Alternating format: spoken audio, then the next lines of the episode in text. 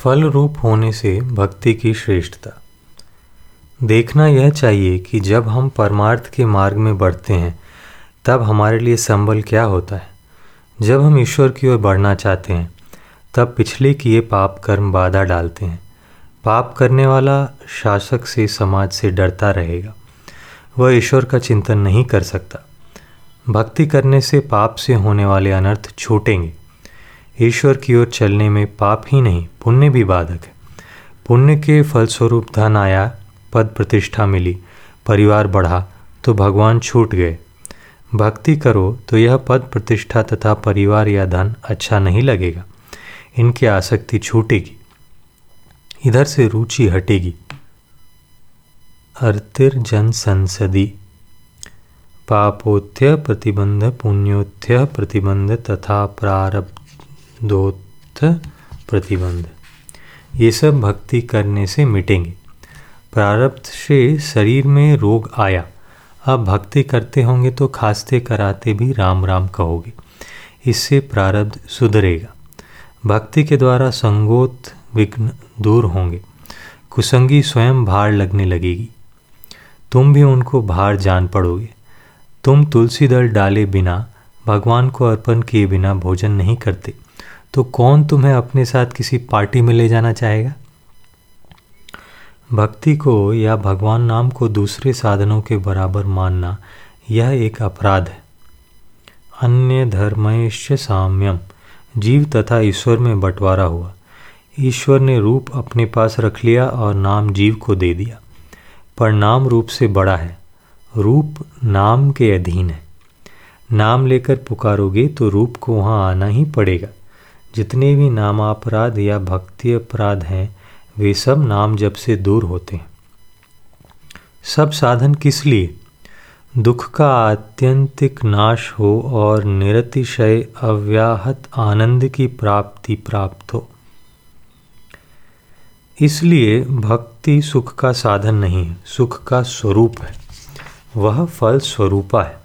भक्त को भव बंधन है ही कहाँ? संसार में तो उसकी आसक्ति है नहीं।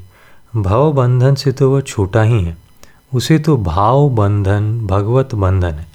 वह भगवान के साथ बंधा है। इसलिए ज्ञान से भक्ति अधिक तरा है। धर्म, ज्ञान तथा योग से जो फल प्राप्त होता है, वह भक्ति से प्राप्त हो गया। इसी में भक्ति की श्रेष्ठता नहीं है।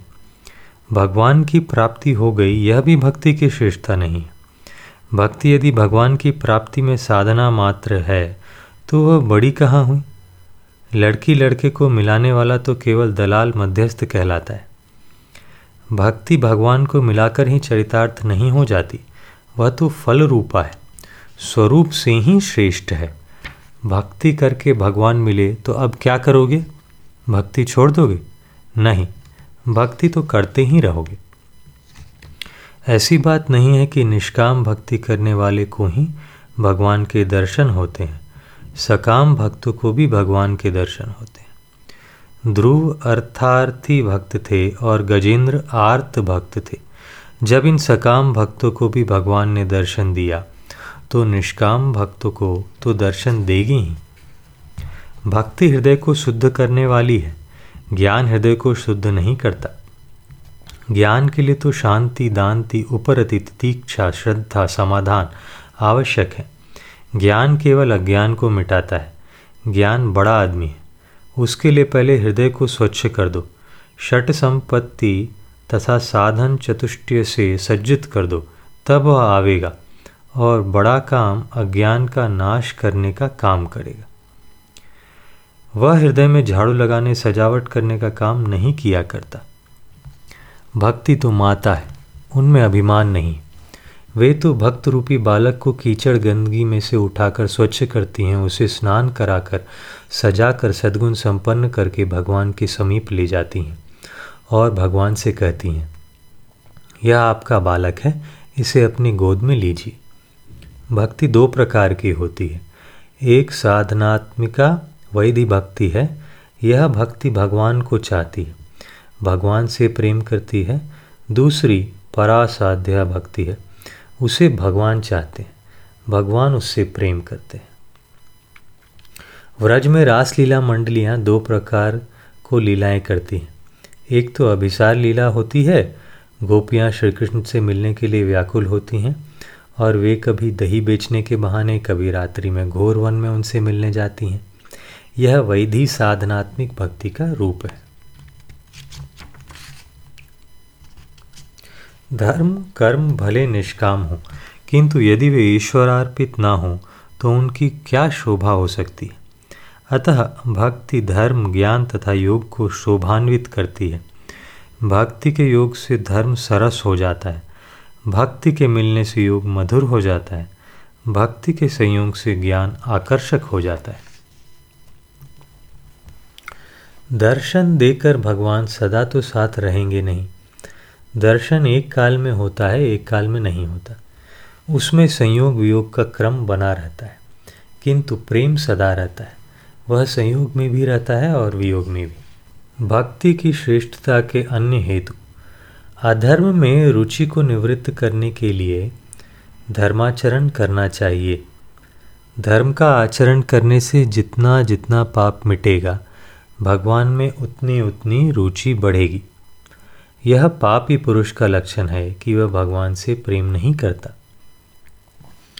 मन भगवान में टिकता नहीं, यह मन की चंचलता दो प्रकार की होती है।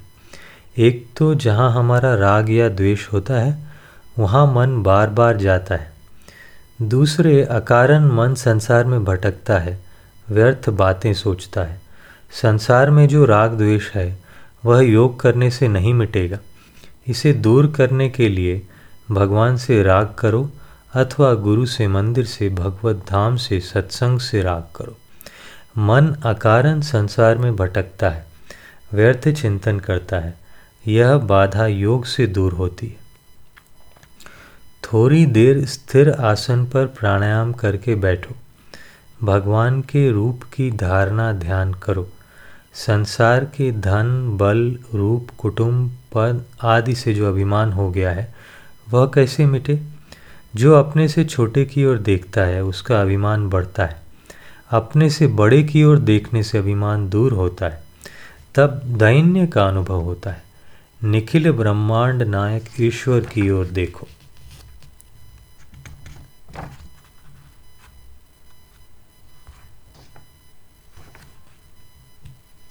भक्ति के विभिन्न साधन।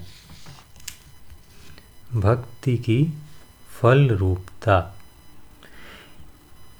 वासना भी रोग है, अतएव भगवान नाम जप, कीर्तन, पूजन में आनंद नहीं आता। इसकी औषधि भी यही है कि नाम में लगे रहो। वासना भी रोग है, अतएव भगवान नाम जप, कीर्तन, पूजन में आनंद नहीं आता। इसकी औषधि भी यही है कि नाम में लगे रहो। वासना मिटेगी तो उसमें आनंद आने लगेगा।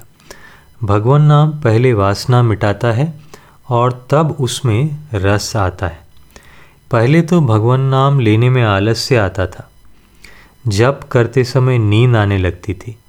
इसे करना चाहिए, यह कर्तव्य मानकर अथवा गुरुजी आज्ञा से विवश होकर करते थे। धीरे धीरे वासना छीन हुई और नाम में रस आया तो ऐसा रस आया कि नाम छूटता नहीं। नाम को छोड़कर मुक्ति भी नहीं चाहिए। इस प्रकार जो पहले साधन बनकर आया था, वही फल बन गया। उसके सम्मुख अब ना भोग अच्छा लगता है, ना मोक्ष और ना वैकुंठी।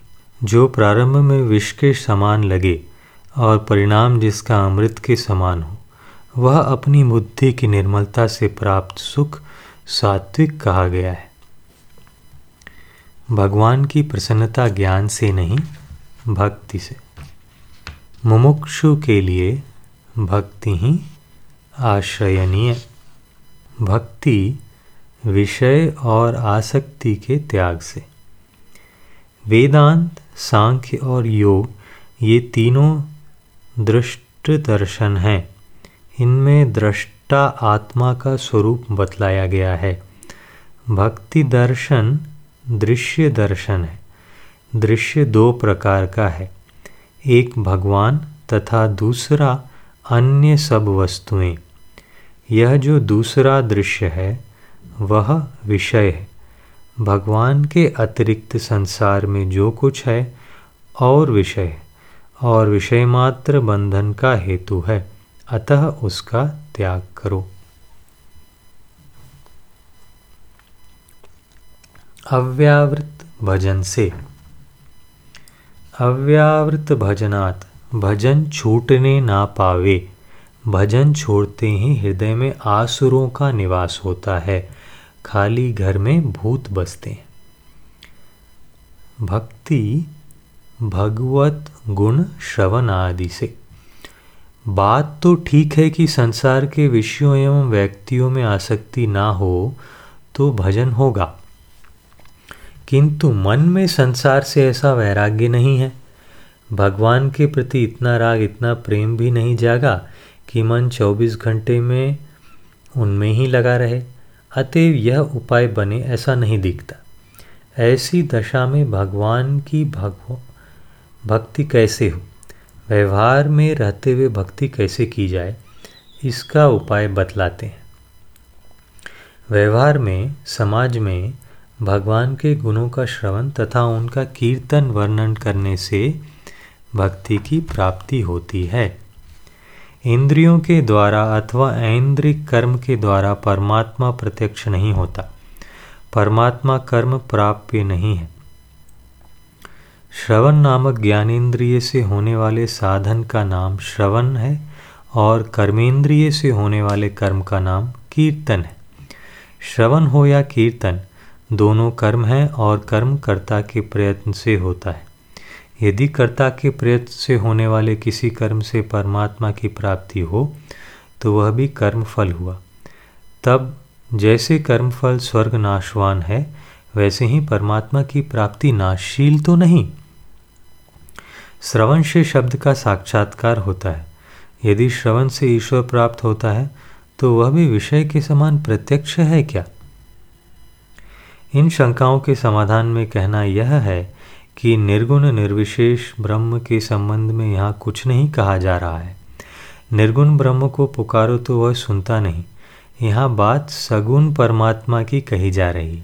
यह ध्यान रखना चाहिए। परमात्मा जब सगुण सविशेष है तो हम उसके लिए तीर्थ यात्रा कर रहे हैं, पूजन या कीर्तन कर रहे हैं। इसे वह जान सकता है या नहीं? जब हम प्रेम से उसका नाम गुण कीर्तन करते हैं, तब वह उसे सुनता है। जब हम उसके गुणानुवाद का श्रवण करते हैं, हमारे नेत्रों से अश्रु गिरते हैं, शरीर में रोमांच होता है, तब वह हमें देखता होता है। वह अपनी चर्चा सुनने का बड़ा कौतुकी है। मनुष्य जब भगवान का गुणानुवाद सुनता है, तब भगवान स्वयं उसके हृदय में आते हैं। श्रवण में उन्हें प्रत्यक्ष करने की शक्ति नहीं है। कर्म में भगवान को पकड़कर लाने की शक्ति नहीं है। किंतु भगवान इतने दयाधाम, अनंत करुणा वरुणालय हैं कि जब देखते हैं कि उनका भक्त उनके लिए व्याकुल हो रहा है, छटपटा रहा है। प्राणनाथ, पधारो, अब तुम्हारे बिना मेरे प्राण छीन हो चले श्रीहरे, अनाथनाथ करुणा सिंधु आपके दर्शन के बिना इन अभागे दिनों का हाय हाय मैं कैसे बिताऊं? इस प्रकार पुकारता क्रंदन करता व्याकुल हो उठा, तब भगवान उसके समक्ष आए बिना नहीं रह पाते। भक्ति प्राप्ति के मुख्य साधन। मुख्य रूप से तो भक्ति प्राप्ति महापुरुषों की कृपा से ही होती है, अथवा भगवान की कृपा के लेश मात्र से। धर्म, योग, ज्ञान आदि दूसरे साधनों में साधक का बल, साधक का प्रयत्न काम देता है। किंतु भक्ति में जीव की प्रधानता नहीं पुरुष से जो भजन कीर्तन होता है, वह भी उसका प्रयत्न नहीं है। वह तो भगवान करा लेते हैं। सेवा तब होती है जब सेवक में सेवा करने की रुचि हो। और जिसकी सेवा करनी है वह सेवा लेना स्वीकार करे। या तो स्वामी स्वयं सेवा लेना स्वीकार करें, अथवा स्वामी की सेवा करने वाला कोई सेवक तुमको अपने साथ रख ले। इसलिए लभ्यते तत्कृपया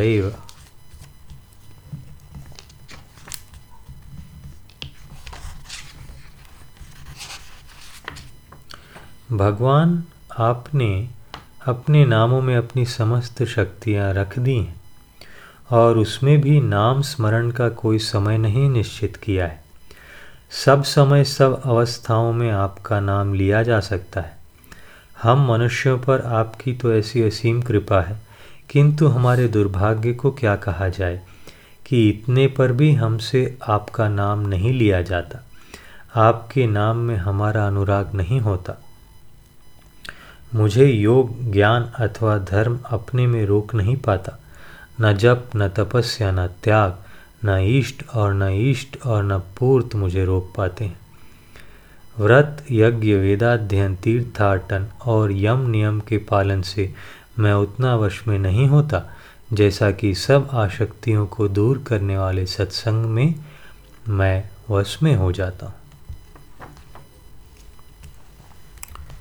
महापुरुषों के संग की दुर्लभता एवं अमोघता। महापुरुषों का सत्संग प्राप्त होना तो दुर्लभ है, और प्राप्त होने पर भी जान लेना कठिन है कि महापुरुष हैं और जान लेने पर अमोघ व्यर्थ ना जाने वाला है। महापुरुषों का सत्संग प्राप्त होना तो दुर्लभ है, और प्राप्त होने पर भी जान लेना कठिन है कि महापुरुष हैं और जान लेने पर अमोघ व्यर्थ ना जाने वाला है। भक्त और भगवान में भेद नहीं। संत इतने दुर्लभ क्यों हैं?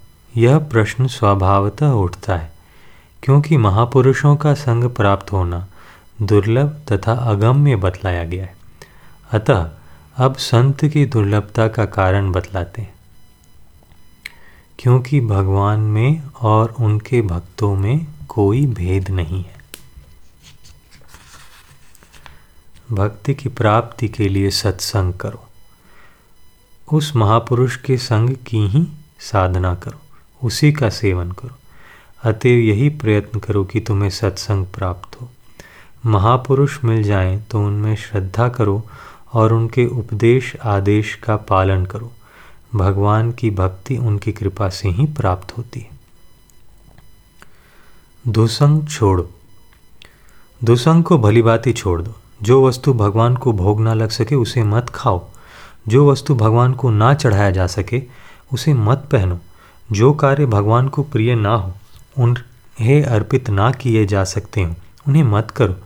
जो चर्चा भगवान से संबंध ना रखती हो, उसमें मत सम्मिलित हो। जो लोग भगवान को ना मानते हो, उनसे संपर्क मत करो। ऐसा कोई कर्म मत करो, जो भगवान को प्रिय ना हो। ऐसा कोई भोग मत भोगो जो भगवान को अर्पित होकर उनका प्रसाद ना बनाओ। ऐसा कोई योग तप साधन मत करो जो भगवान की प्रसन्नता के लिए ना हो। उपासना भी वही करो जो तुम्हारे इष्ट को प्रसन्न करने वाली हो। किसी देश में, किसी काल में, किसी भी रूप में दुसंग मिलता हो तो उसका त्याग ही करना। तीर्थ में गए, कुंभ या अन्य कोई महान पुण्य पर्व है वहाँ आचार्य साधु सन्यासी बहुत आए हैं। उन सबसे दर्शन करना या नहीं? नहीं। उनमें जो भी तुम्हारे इष्ट का, तुम्हारे साधन का, तुम्हारे भक्ति का खंडन करने वाले हों, उसका उपहास करते हों, उसका संग तुम्हारे लिए दुसंग है। अतः उनके समीप ही तुम्हें नहीं जाना चाहिए। कुसंग काम आदि एवं सर्वनाशक कारण। ऐसा क्यों? इतना कठोर प्रतिबंध क्यों? विषयों का ध्यान करने से उनमें आसक्ति हो जाती है। आसक्ति होने से उनको प्राप्त करने की कामना होती है। कामना की पूर्ति में बाधा पड़ने पर क्रोध आता है। क्रोध होने पर चित्त, मोह, जड़ता की अवस्था में पड़ जाता है। चित्त में मोह होने पर स्मृति नहीं रह जाती कि शास्त्र तथा सतपुरुषों ने इस अवस्था में क्या ठीक बताया है। स्मृति ना रहने पर सद असत का विवेक करने वाली बुद्धि नष्ट हो जाती है और बुद्धि नाश होने पर तो पुरुष का विनाश पतन निश्चित है। जैसे का संग करोगे वैसे ही विषय का चिंतन होगा। अतएव दुसंग से अपने साधन के विपरीत चिंतन होगा और यह चिंतन उसमें आसक्ति उत्पन्न करके क्रमशः बुद्धिनाश सर्वनाश तक ले जाएगा। किसी की निंदा करनी होती है तो हम उसे हस्तहीन, पादहीन, कर्णहीन या मनोहीन नहीं कहते। हम उसे बुद्धिहीन कहते हैं। जिसे बुद्धि नहीं है, उसके साथ तो सर्वनाश बंधा है। अतः भगवान से विमुख होने वाले का अंतिम परिणाम सर्वनाश ही है। माया के पार कौन जाता है? सराय को धर्मशाला को ही घर मान लेना, प्याऊ पर अकस्मात मिले व्यक्ति को मित्र मान लेना बुद्धिमानी नहीं। यह संसार तो धर्मशाला है। इसके सब पदार्थ धर्मशाला की वस्तुएँ हैं। इनका उपयोग भले कर लो, इनको अपनी मानकर इनमें आसक्त मत हो। संसार के प्राणी प्याऊ पर मिले जैसे हैं। जन्म मरण के चक्र में अकस्मात यह मिलन हुआ है। अतः इनमें आसक्ति ममता मत करो।